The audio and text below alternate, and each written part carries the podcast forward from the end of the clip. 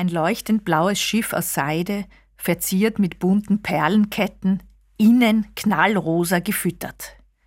Die strahlende Farbigkeit wirkt fröhlich, erzeugt eine positive Atmosphäre, passend zur gestern zu Ende gegangenen Faschingszeit. Allerdings irritieren die außen auf das Schiff applizierten kleinen Totenköpfe und Gerippe.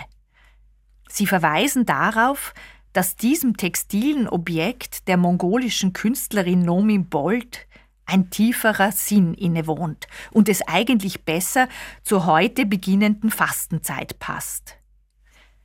Beim Lesen des englischen Titels Transporter to Another Time wird deutlich, dass es sich bei diesem Boot um eine Art Totenschiff handelt, in vielen Kulturen ein Symbol für den Übergang zwischen dem Diesseits und dem Jenseits.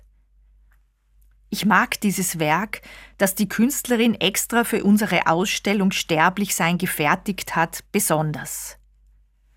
Nicht nur, weil es die ernste Thematik durch eine heitere Formen- und Farbensprache konterkariert, sondern auch, weil dieses Totenschiff spiegelt, dass die Auseinandersetzung mit der Sterblichkeit Hauptmotor kulturellen Handelns ist. Gerade weil es keine Erfahrungsberichte vom eigenen Sterben gibt und davon, was nach dem Tod folgt, hat es Menschen seit jeher besonders fasziniert, sich in Worten und Bildern Gedanken darüber zu machen, was jenseits der menschlichen Gewissheiten liegt. Ganz zu schweigen von dem zutiefst menschlichen Wunsch, Erinnerungsmonumente an Verstorbene zu kreieren oder sich selbst durch herausragende Werke im übertragenen Sinn Unsterblichkeit zu verschaffen.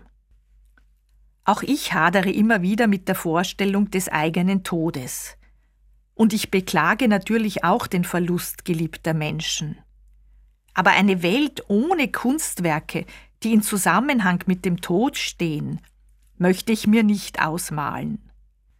Denn was wäre das für eine verarmte Welt ohne Bilder, Skulpturen, Romane, Filme, Lieder, Opern und Theaterstücke, die von der Auseinandersetzung mit der Sterblichkeit geprägt sind.